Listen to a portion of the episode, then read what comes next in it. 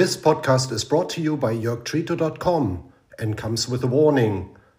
Never seek praise from your political hero. It's bound to backfire badly. Look what my hero had to say about me.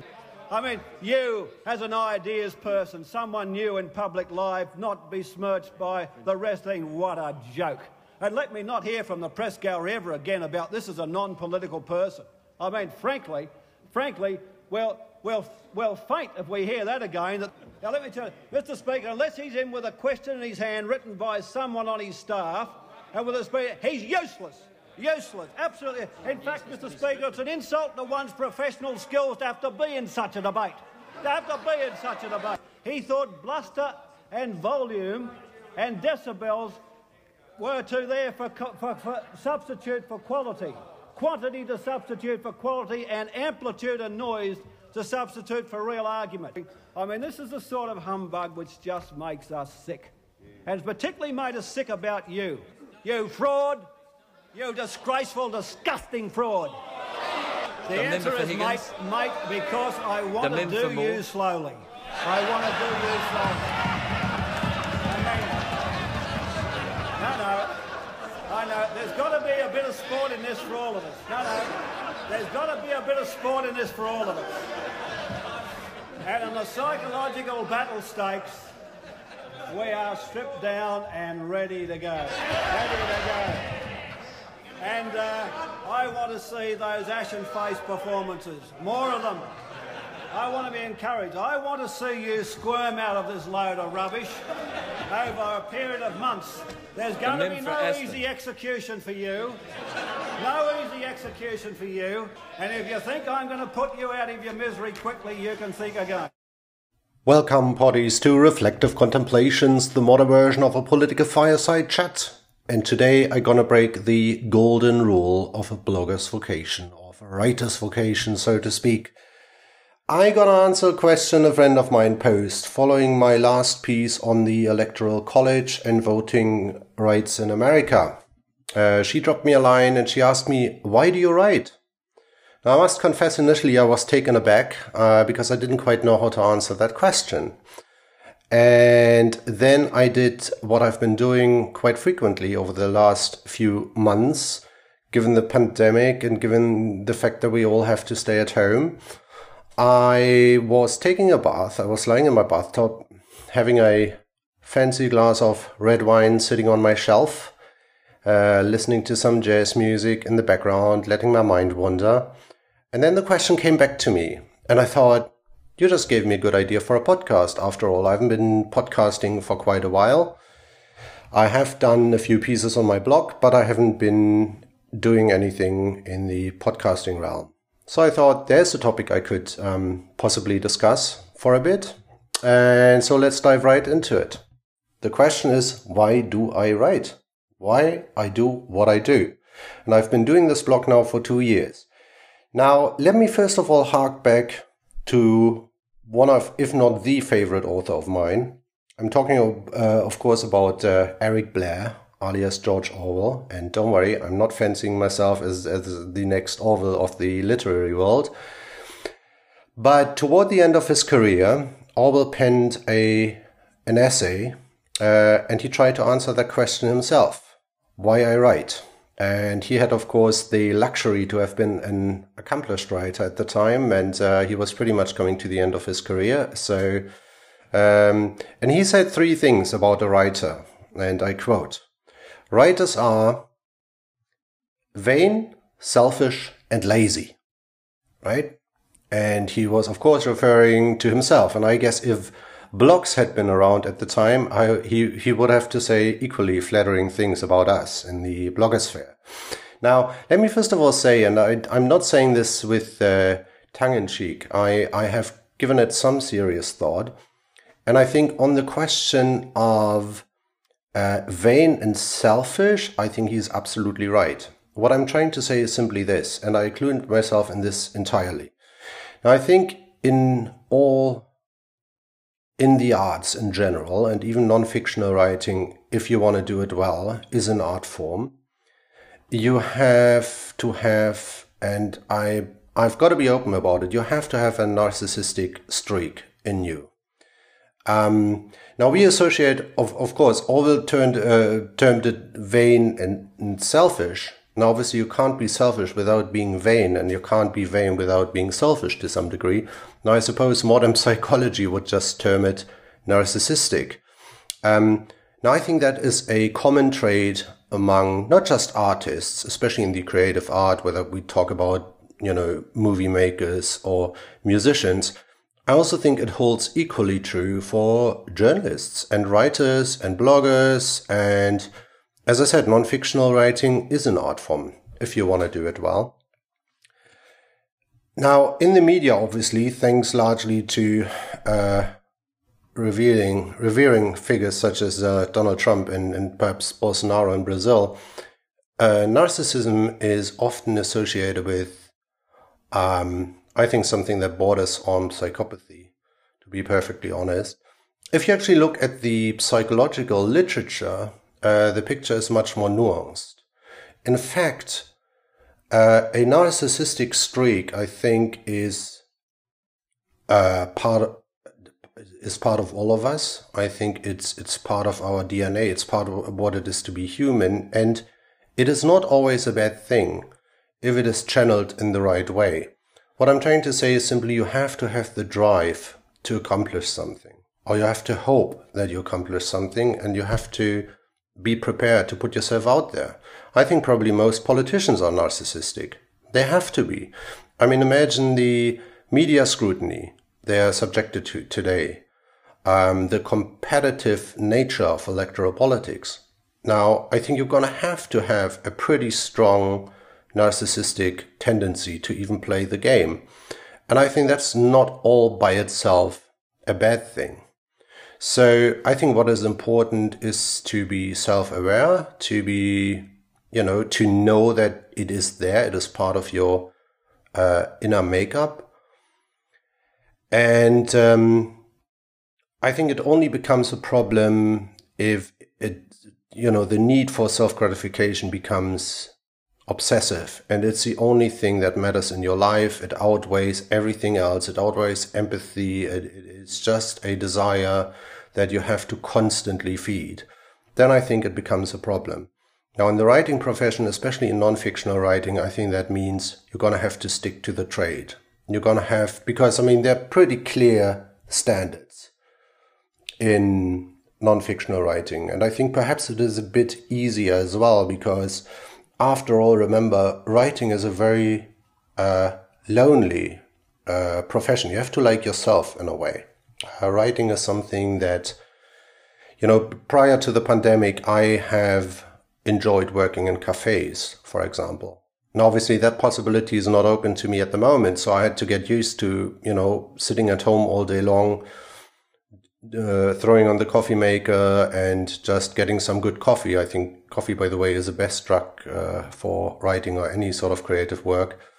Um, but I'm not talking about the coffee you get at Starbucks. I'm talking about a proper coffee grinder, black coffee, no sugar, no milk, and then obviously a lot of it. It helps the brain. It really does. Um, so I had to get used to that too. So writing is a very lonely profession. And I think, you know, the uh, drive for any, uh, let's put it, self gratification, uh, success is manageable, especially given that, as my statistics show me, my blog is perhaps read at the moment by 30 to 50 people, which is not going to change the world.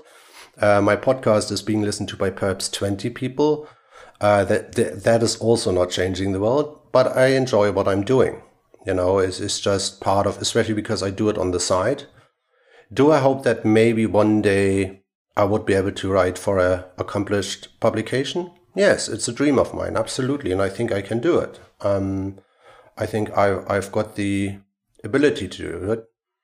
Um, but if it just remains a hobby of mine, that's perfectly fine too. So I'm just open to everything that, that life throws at me, and I I will see where it all takes me. You know, for me, it's a journey too. Um, so we will see where that all goes.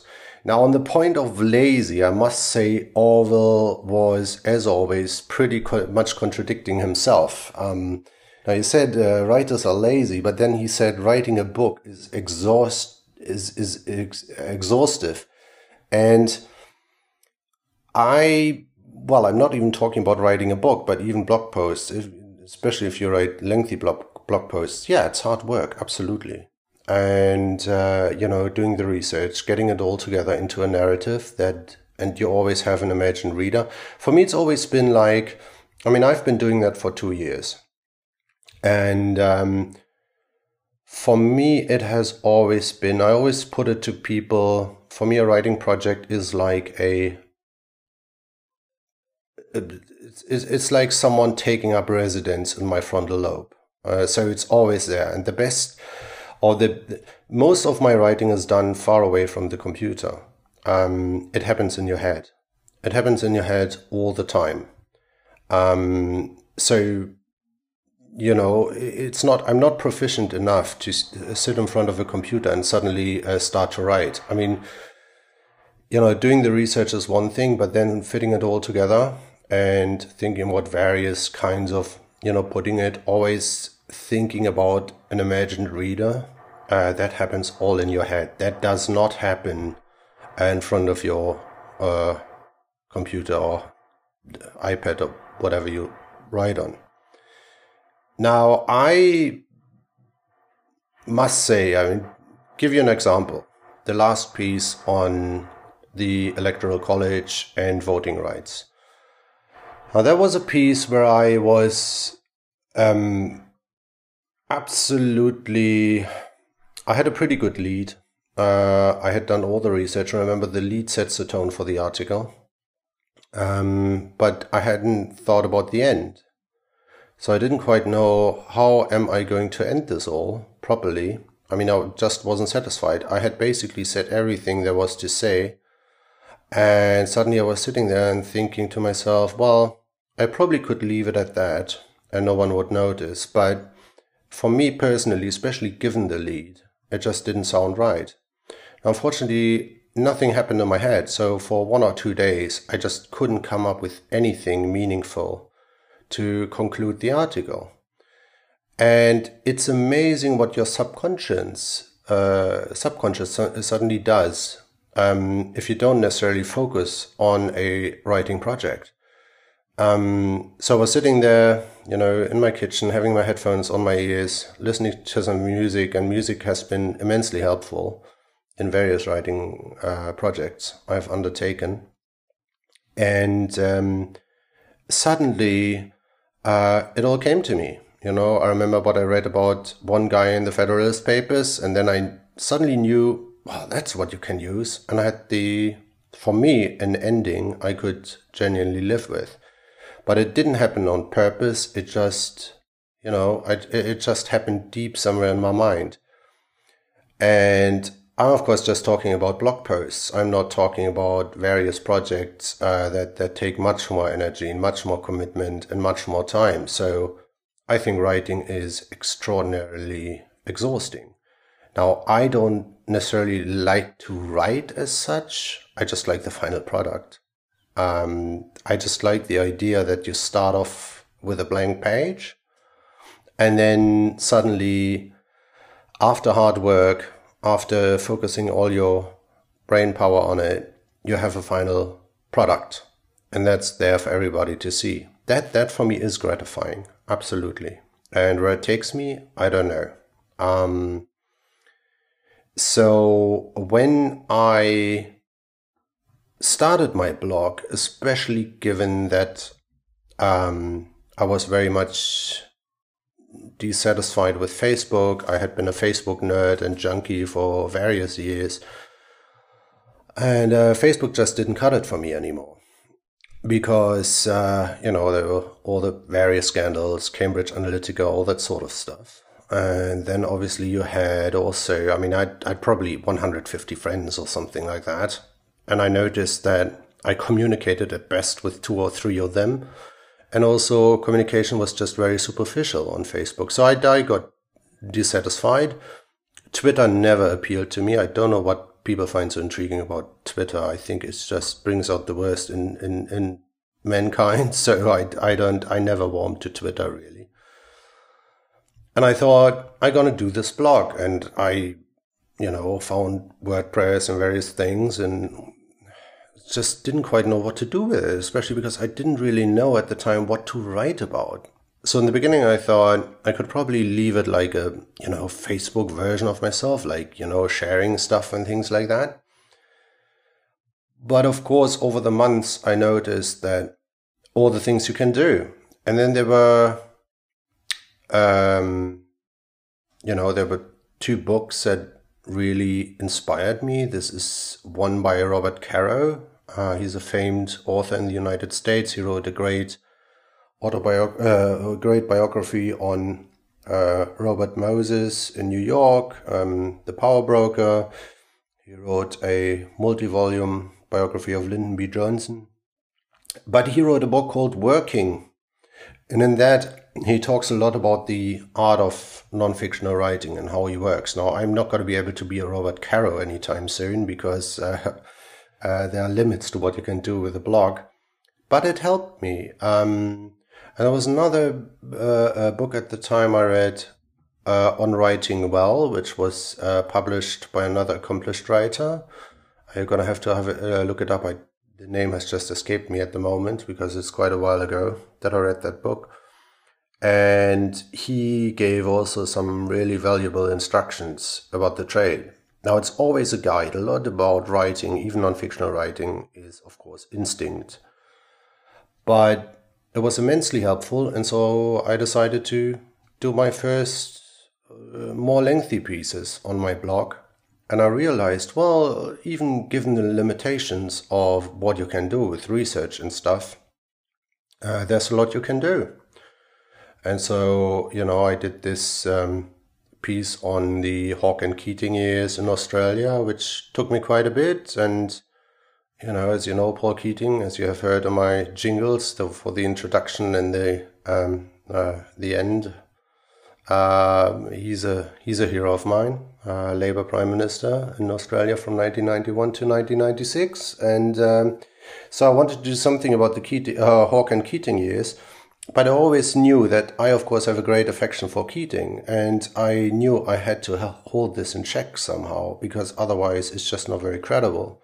So you can admire somebody, um, but in the writing process, of course, I had to be very balanced in how I approached the topic. Um, and then I did a pretty lengthy piece on uh, Australia and climate change. And what surprised me about that when I started it, I didn't know that much about climate change policies in Australia. So in my experience, sometimes I'm in, in better form if I take a subject about which I know little, uh, because I, I suppose it keeps me on my toes and it, it makes me really delve into into the research. Um, now, I genuinely got to write or aspire to be uh, a blogger one day, a serious blogger, or even a serious writer uh, for publications. It's a long story. I want to I want to sort of relate it really in in a short version. I mean, my love affair to books, um, and some of you obviously may know that I'm blind, so my journey was a pretty lengthy and complicated one. Um, my love affair with books goes back to I know the end of the 1980s, probably. I mean, we had a, at school, at boarding school for blind people, we had a library with Braille books. Um, now, Braille books, for those of you who don't know, Braille books are immensely big. They are complicated to print. And take, for example, the German dictionary, the Duden, or any other dictionary what is for you as a sighted person a book in, in Braille, it takes 26 or 27 volumes. So basically, you're going to ha- have to fill up a shelf to even put one version of a dictionary into a room.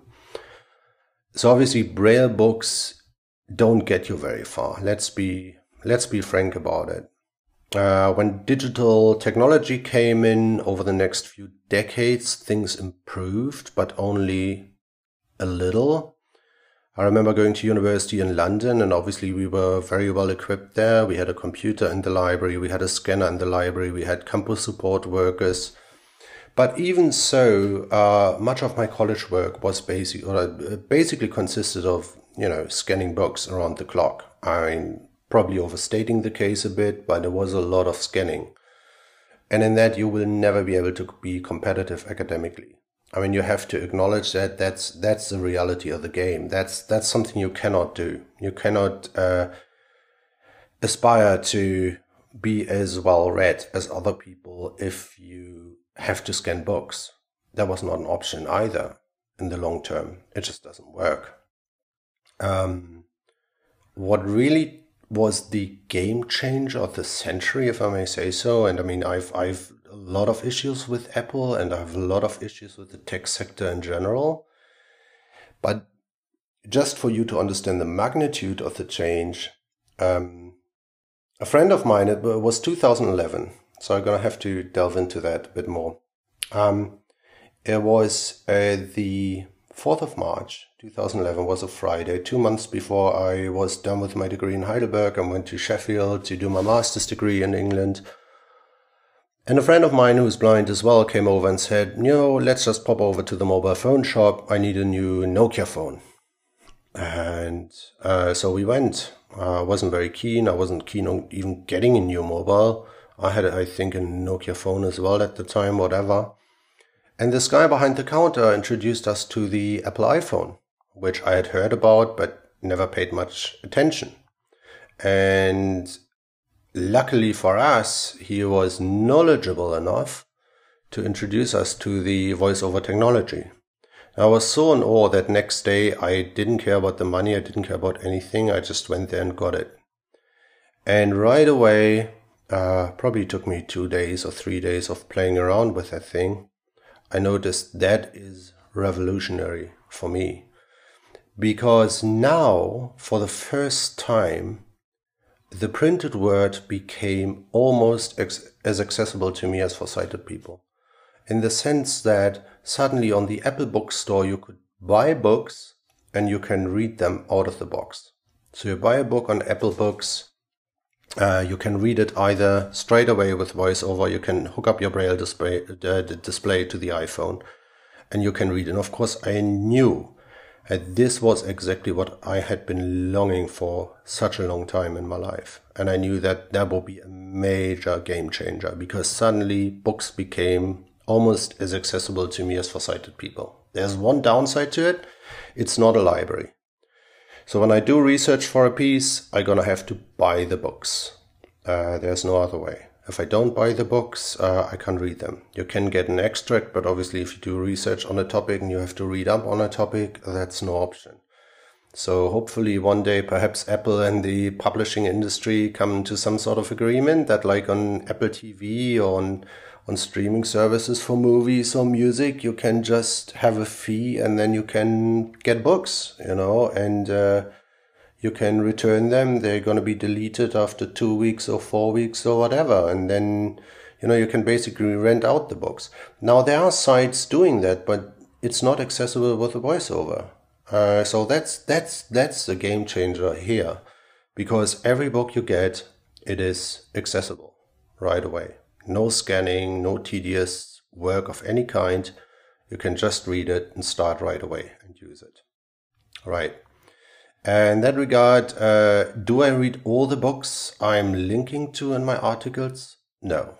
Uh, that's a question somebody asked me um, the other day, and I was like, no. Um, I think no researcher does. Um, do I read the books I'm quoting from? Yes, absolutely. Um, with perhaps one exception in my article on um, uh, climate change in Australia. I wrote about the Labour Party's climate policies under Kevin Rudd. And I got a very well researched, lengthy biography of Kevin Rudd. I bought it too on the Apple Store, but there, of course, I focused only on one chapter, and that is the environmental uh, policies he pursued when when in government. So you're gonna have to be a bit picky with uh, your research, but no, of course not. But when you quote something, you at least should have read pretty much everything there is to know um, about about the subject. Um, but it doesn't make a whole lot of sense for a blog article to read each and every single book. And remember, my objective is always that the reader in the end has something to take away or to, you know, dive deeper into the matter by himself or herself. I mean, that's my objective, and that's I can that, that's something I can accomplish with the blog, but I think that's as far as it goes. Maybe things will be different if I ever get the chance to write for a serious publication. That that may well be, but for the time being, I'm gonna have to make do with what what is possible. Um, so that's basically my story. But I do want to take this opportunity as I'm doing this podcast. I'm doing podcasting pretty irregularly because I don't like monologues and um, I think it's hard enough for you to put up with them. But there's one thing I do want to talk about. Um, as I have already mentioned Orwell, uh, I must come back to a topic that, especially given that we have an election year in Germany, uh, I think is a very interesting one. And Orwell, of course, wrote a much acclaimed essay. I suppose it's a blueprint to 1984. It's a non-fictional blueprint to 1984. Um, he wrote an essay on the English language and the way it is being used uh, as a mechanism for encoding privilege, uh, even tyranny, but especially encoding privilege. And of course, political language is a tool for the powerful. The way it shapes our discourse is a reflection of power dynamics in society. Now, my interest in political language actually goes back a long time. Um, I was 16, uh, it was in 1994, and I did a project for history class. And a teacher gave me a cassette. Uh, we don't need cassettes anymore, but at the time, I, I, we had this fancy little things called cassettes, which you put on an antiquated tape recorder. But anyway, and I came across this guy who, for me, is the polar opposite of language being used uh, for privilege. Here, he uses language, I think, to accomplish something really worthwhile. Um, so I want to take you on a little excursion before I finish. And um, this guy, of course, I'm talking about the the first leader of Germany's Social Democratic Party after the Second World War. Uh, a man I revere, a man I have an awful lot of respect for. I mean, a, a highly intelligent, moral man. I'm talking, of course, uh, dear listener, about Kurt Schumacher. Now, just to give you a quick rundown, Schumacher was born in 1895. He was born into a very liberal family. Uh, he lost one of his arms in World War One. He became a social democrat. He was a member of the Reichstag, and he railed against uh, the uh, Nazis, the National Socialist Party, even before they took power. And during the uh, uh, during the Nazi reign, he was interned in various concentration camps. Um, he was abused, he was tortured really badly. His health suffered enormously, and I think that was probably the reason why he passed away so early at the age of 57 in um, 1952. But he never broke. He never broke, and after the Second World War, he became a much admired uh, leader of the Social Democrats. And he gave a fantastic speech in 1947. He was one of those guys, he was a member of a generation who were not professional politicians in the sense that they did not go to university and spend all their life climbing the greasy poles as our politicians do nowadays. He was not one of these pathetic, lawyerly types that make up the political class uh, these days. And you can tell he was the sort of guy who would stand on a market square and he would interact with the crowd. And when I play you this piece now, uh, for the German speakers among you, I want to just get a feel, not just for the times, but for the man himself and how he interacts with the crowd, how he shapes the agenda by colorful, creative uh, use of language. Um, it was not like today where political language is largely uniform you know, and, and have a have a listen and uh, how passionate this guy interacts with the crowd, the vibe he creates, and then think about our political class today. And after we have listened to that, I'm gonna have a few comments about the current election com- campaign and the personnel on offer. Um, but I really want you to do that because it rocked me off my chair when I was 16 and it still does. And thanks to YouTube, we don't need cassette recorders anymore. We can just look it up. And so I'm gonna take you back to 1947 to West Berlin and let's have a listen to one of the greatest men in German politics. Wir sind Partei der guten Zusammenarbeit, aber wir sind keine Partei der Unterwerfung.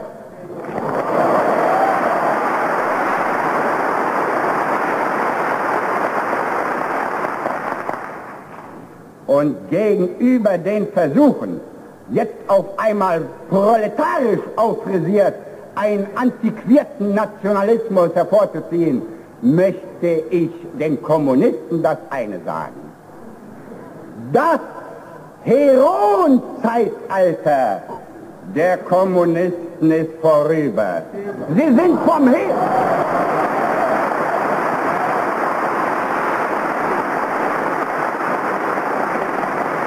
Sie sind vom Heroismus zum Bürokratismus herübergewechselt.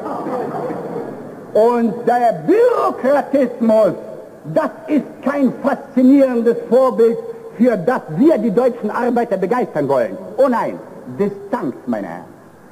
Distanz schon darum, weil das Schicksal des deutschen Volkes sehr weitgehend abhängig ist von der Entwicklung der Arbeiterbewegung.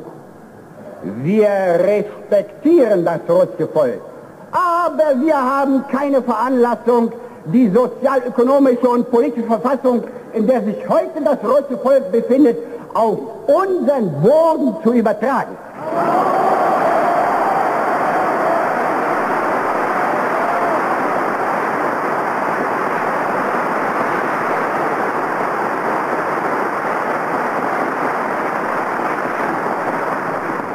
Der Kommunismus als Prinzip der Neuordnung der Klassenbeziehung existiert ja gar nicht mehr. Der Kommunismus ist ja heute das Prinzip des Expansionsdranges eines Nationalstaates.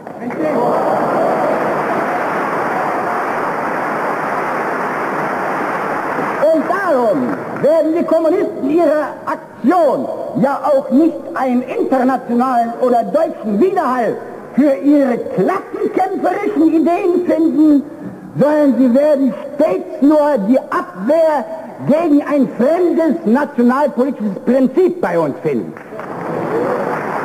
Und heute ist die Frage Kommunist oder Sozialdemokrat die Frage Russe oder Deutscher. Und wir sind hier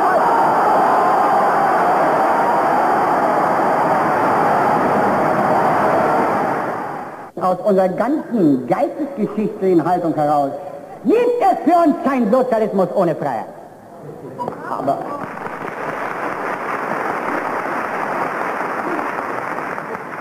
Aber für uns ist ebenso die Vorstellungsweise des Free Enterprise, des Alleinseligmachen Unternehmertums und seiner Initiative für Europa kein gangbarer Weg.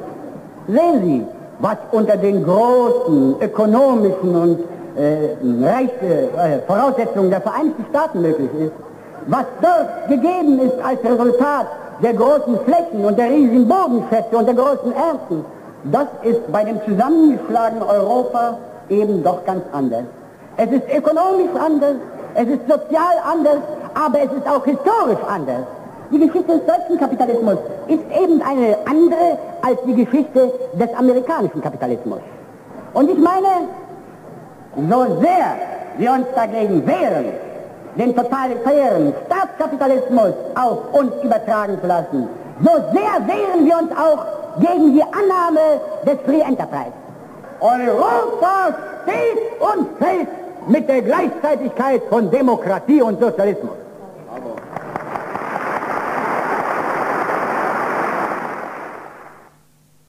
Now, dear listener, doesn't that speech get under your skin?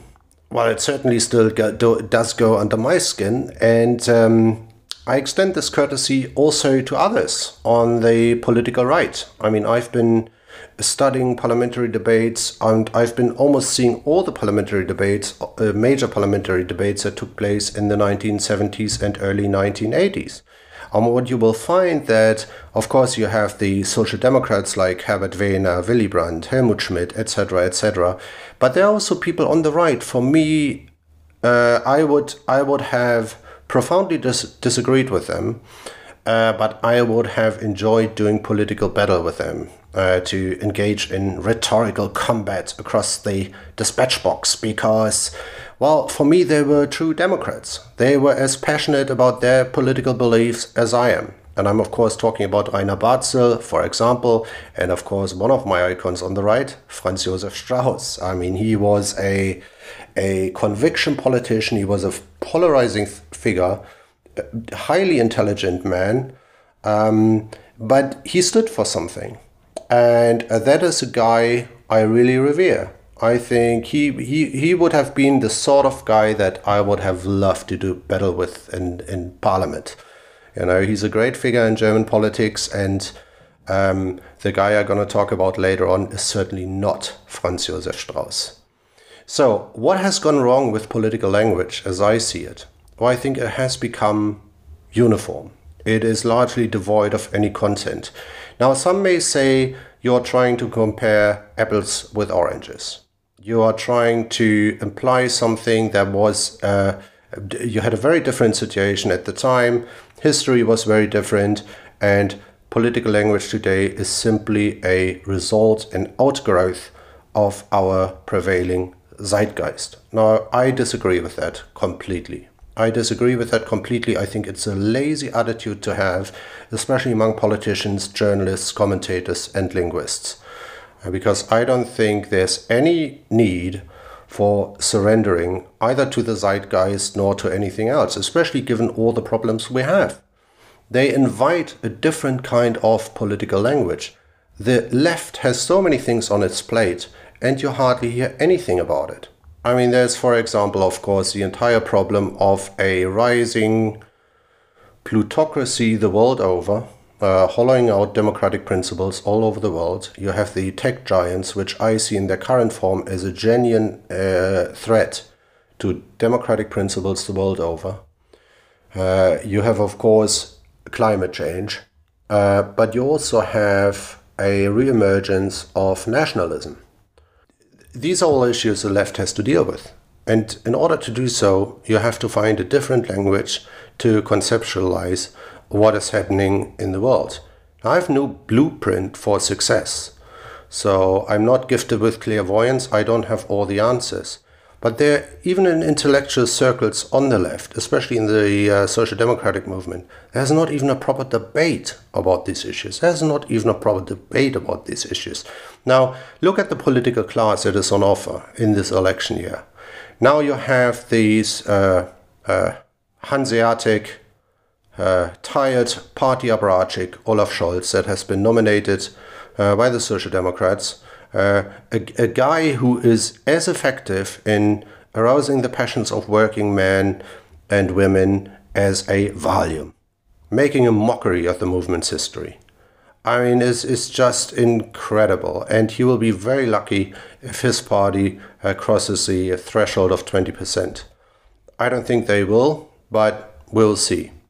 Now, on the other side of politics, of course, you have, well, how can I put it politely? You have the you have the Bavarian uh, knight in shining armor, Markus the Eternal, Markus the Great, the guy who is now considering trading the Hofbräuhaus in Munich for the Chancellery in Berlin. What an achievement. Now, he is the perfect example uh, that proves beyond any doubt that uh, body height and intellect don't correlate. Uh, he fancies himself being the next Franz Josef Strauss, but Franz Josef Strauss would never, he would never have built his political career on the suffering of others. What Söder has been doing over the last year is ruthlessly, ruthlessly exploiting the pandemic for his own political gains. That's all he has been doing. And for me, he embodies the undying longing that is, seems to be part of the German political DNA that never quite dies out. Um, he embodies the longing that uh, of some Germans, even today, for a strongman. Uh, that's that's what he is, and uh, I think he would be an absolute absolute disaster. Now he said to the Union Caucus uh, last week, uh, "We will shape the zeitgeist." Oh no, Söder is not Strauss. He's not going to shape the zeitgeist. He's going to chase the zeitgeist. He's going to be he's going to be a chancellor that buggles under pressure. He goes in the direction the wind blows. Um, he will be a chancellor that says this today, that tomorrow, depending on what his pollsters whisper into his ear. And I think that that is a disastrous, uh, disastrous premise uh, on which to to build your political agenda. Then, of course, we have a guy I do have some sympathy for. Uh, that's, of course, is Armin the Weak. Uh, he is being sort of falling foul to this uh, uh high minded Bavarian buffoon. And then, of course, we have, well, how can I put it best uh, without being too frank? But anyway, then we've got Jens the Feeble.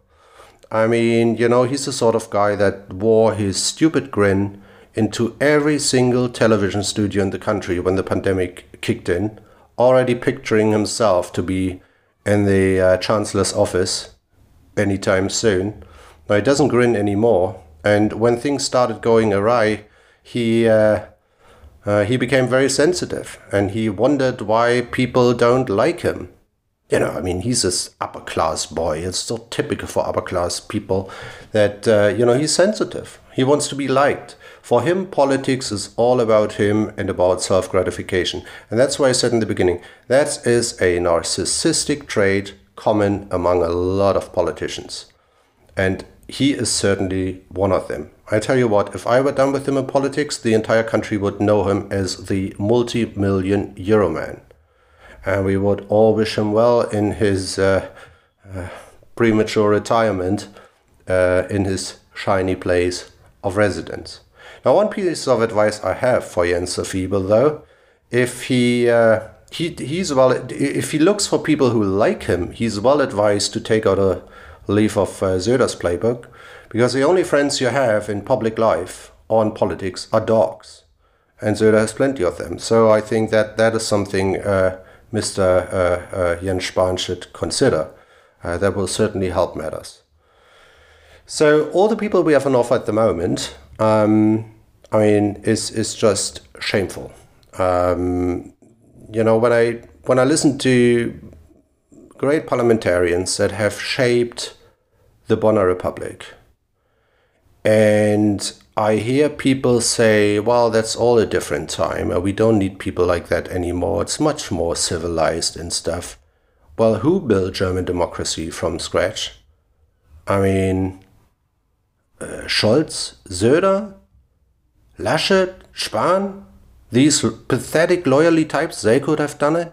They could have done it. They, in their tawdry, opportunistic ways, to hell with them. To hell with all of them. Now, I'm not saying that lightly, but I think it is a sign of our time that at the moment we have a, a very homogeneous group of people that speak the same language. They don't go at each other. They hide behind this fanciful notion of tolerance. Uh, tolerance is good and nice, but in a democracy, you need more than tolerance. You need argument. You need debate. And I think you need tough debates, controversial debates. And uh, it, it is no surprise that the gulf between the governing and the governed is widening. And I think largely to blame is a homogeneous group of people that make up the political elites, the media elites, and also a political language that is uninviting, uncreative, and no pride, no will to challenge, you know, this is a sort of political class that crawls in front of an overbearing, moralizing press corps. And um, I think that does not bode well for democracy in the long term. Now, let me, of course, uh, say something about the uh, another favorite party of mine, the Öko Apparatchiks. Um, they're going to put up their dream team and they will decide on Monday who's going to uh, move or, or, hopes to move into the uh, Chancellor's office. I don't think they will succeed, but this is a sort of party. They started off to change the world, and now they think that if you ban fireworks on New Year's Eve, you're going to save the planet. I mean, this is, and let's make no mistake about it. The Green Party has nothing in it for workers. Nothing. Nothing at all. The Green Party has always been and will always be a party of the well educated intellectual elites. As a party of, of uh, academics, of lawyers, of professors, and they will work very well with conservatives. Because for workers, for the working poor, there will be nothing in that government. Nothing at all. And that's why I call them öko because their, their, their thirst for power is everything at the moment. And that is a party that once was uh, the heart of the German peace movement. That's how sometimes uniformity in politics corrupts, and corrupts, I dare say, absolutely. Well, I'm going to leave you with that. These are my own political thoughts if you ask me whom I'm gonna vote for in this election year, I'm not gonna vote for any of the major parties. I've always been voting either Social Democrat or left. I'm not gonna vote for any major party. I'm not gonna vote for the left either. Um, at best, perhaps I vote for the Pirate Party or anything like that. So for me, the the personnel and the uh, program and party manifestos that have been put forward are just dismal absolutely dismal. And by the way, I can only hope whoever ends up in the chancellor's office, we're not going to have this, uh, we're not going to have another chancellor uh, for 10, 15 years. I mean, one of the guys I do admire in German politics, uh, besides Schumacher and, and, and Strauss on the right, is of course Helmut Schmidt. Helmut Schmidt once said that um, eight years almost is too long. Uh, why didn't go voluntarily in 1982 is another question. I admit that, but uh, I think he's absolutely right. And uh, I think we have now had three chancellors in Germany that were in office far too long. Adenauer, of course, not, uh, 49 to 63. Uh, Kohl, 82 to 98, and Frau Merkel, 2005 2021. And I'm not even commenting on their policies. I'm just saying that in any democratic setting, even in, in a parliamentary system, I mean, you know, we are not in a presidential system, but even in a parliamentary system, it is just far too long. Make of it what you will, dear listener. One final thought. Um, there will be other pieces, hopefully, on my blog. I have been working through uh, quite a few areas. I don't have anything in the pipelines at the moment. So if you have any ideas what to write about or what topic to uh, focus on more seriously and uh, with with some hopefully intellectual vigor, then you're always invited to let me know. I'm always open to ideas and suggestions. But I hope, of course, I'm gonna turn this blog into an, um, into something that is worthwhile. And I'm gonna leave you with that and wish you all well. Have a nice weekend before the next political earthquake uh, rocks the country. Maybe we have two next week. First, we're gonna have the uh, conservatives finally settling scores, and then we have the Green Party, uh, you know, nominating one of their dream team, you know, to, to, to be their candidate for chancellor. And um, I'm curious how that all goes. Righty, folks. I'll leave you with that. All the best. Bye bye, and we'll speak soon. This podcast was brought to you by YorkTreater.com. And what is my political hero saying now? Don't waste your time on me, son. Don't waste your time on me. I've been around. I know you. I know you. I know where the skeletons are in your closet.